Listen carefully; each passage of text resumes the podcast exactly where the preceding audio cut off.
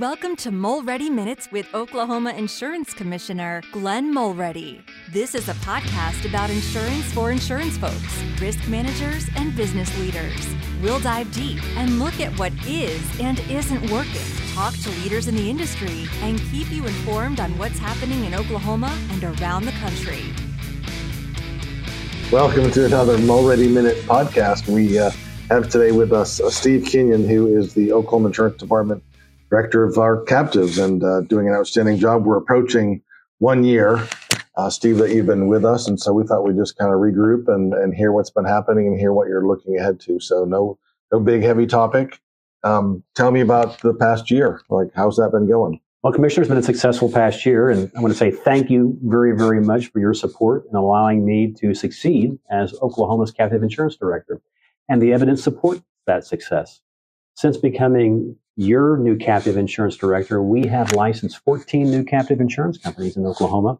Not only that, but we've also increased our annual premium from 214 million to 297 million dollars in terms of the amount of premium written by captive insurance companies. That's a 39% growth rate. Mm-hmm. We should all be very, very proud of that. That's tremendous growth. And that's, you know, a tremendous effort again, not just on my part, but the entire captive insurance team, as well as the greater staff here at the Oklahoma Insurance Department. Even all, all, everyone has been so, so, so supportive. Yeah. So this year, what's what's come on the books? I guess as well as inquiries and conver- I know you just had a luncheon today with a with a group, but um, just generally, w- what are the inquiries like? Who who are we talking about? Just generally, too. Not not I want to give away any privacy things, but what kind of companies, groups, associations? Who's looking at these? Things? Sure. You know, you know. Fortunately, one of the the assets I bring to the position here in Oklahoma is great depth of knowledge of people in the captive insurance industry. Mm-hmm. Of course, coupled with an understanding of how the captive insurance industry operates. So many of those with whom I speak today, and many of those bringing captive insurance companies to Oklahoma today, I previously worked with in my previous state, Delaware. So we have a, a track record of success. And at the same time, I mean, I also look at it from those, I know those in Delaware that maybe didn't have such good quality captives. And I would appreciate if they don't come to Oklahoma, right? In the same vein, it's like the 80 20 rule. The good, the bad, and the ugly. right, the good, the bad, and the ugly. But I think that is really one of the one of the strengths I bring to this position. I'm well known in the captive insurance industry. People know me; they are not afraid to approach me. I'm consider myself to be very approachable. I'll take calls on Saturdays and Sundays, as well as respond to emails on those two days as well.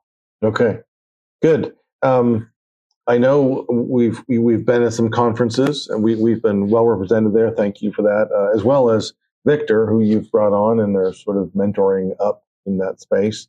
Tell me about the conferences. I know we also have one coming up, a big one internationally that will be represented at. So yeah, let me look at history in terms of the conferences that we've attended. Most recently, we did the Western Region Captive Insurance Conference in St. Louis. That was in June. We had a very strong presence there. Previous to that, we were at the CICA, the Captive Insurance Companies Association conference out in Palm Springs, in California. And then preceding that one, we were at the World Captive Forum, which was held in the, in the Miami area. I'm very excited, though, about our next conference, which will be the European Captive Forum in Luxembourg next month on November 8th and 9th. What's critical and what's important about attending the European Captive Forum is this. If we want to be a large player, which I know we want to be, and be viewed as a, as a large player and a, an important player and a serious player in the captive insurance industry, then you have to understand what's occurring beyond the borders of Oklahoma. Mm-hmm. We have international companies here in the Sooner State. They have an expectation that if they domicile their captives here in Oklahoma and have them regulated by your office, that we understand their international risks because they have risks well beyond the borders of the state.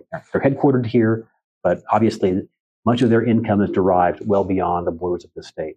And that's one of the benefits that we're going to be bringing to the captive industry here in Oklahoma. You know, one of my goals is to serve your constituents very, very well. And your constituents are the, are the, the industries and the people who work for the industries, the commercial industries here in the Sooner State. Okay, so along those lines, I mean, I guess as we um, close out here a little bit, but um, I don't know, there's a producer who's listening to this who is trying to understand and connect the dots with captives and who who is he looking for that he could help or that you might be able to step in and help form a captive And then what's some of the basic information that, that he would need or what you're going to look for right out of the gates? Sure. Yeah, one of the one of the challenges I think some producers are facing here in Oklahoma is property insurance coverage, and obtaining it for their clients. Mm-hmm.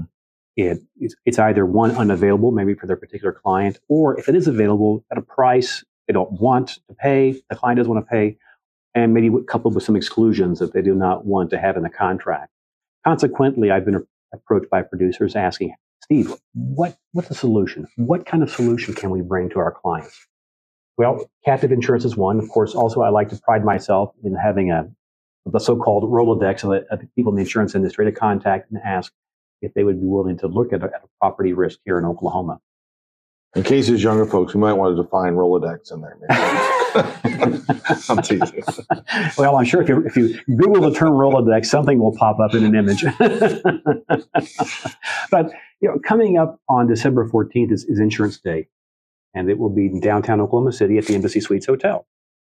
And fortunately, and I very much appreciate you and, and Liz, Hagel, you know, allowing a segment of that one hour to be devoted to captive insurance. Mm-hmm. And in that one hour, I want to explain what Oklahoma's captive insurance program is, and then how it can benefit the producers and brokers who will be in the audience.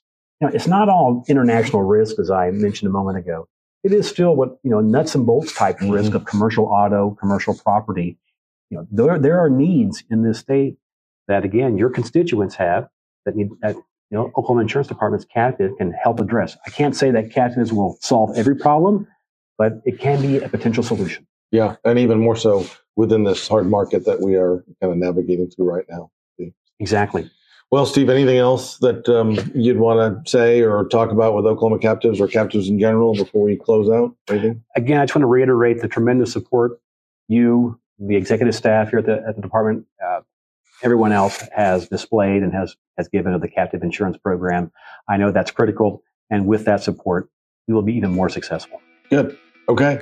Well, thanks for joining us. We're, we're glad you're on our team. Oh, you're welcome. And, Thank uh, you. We'll catch you next time on the next Mulready Minutes podcast.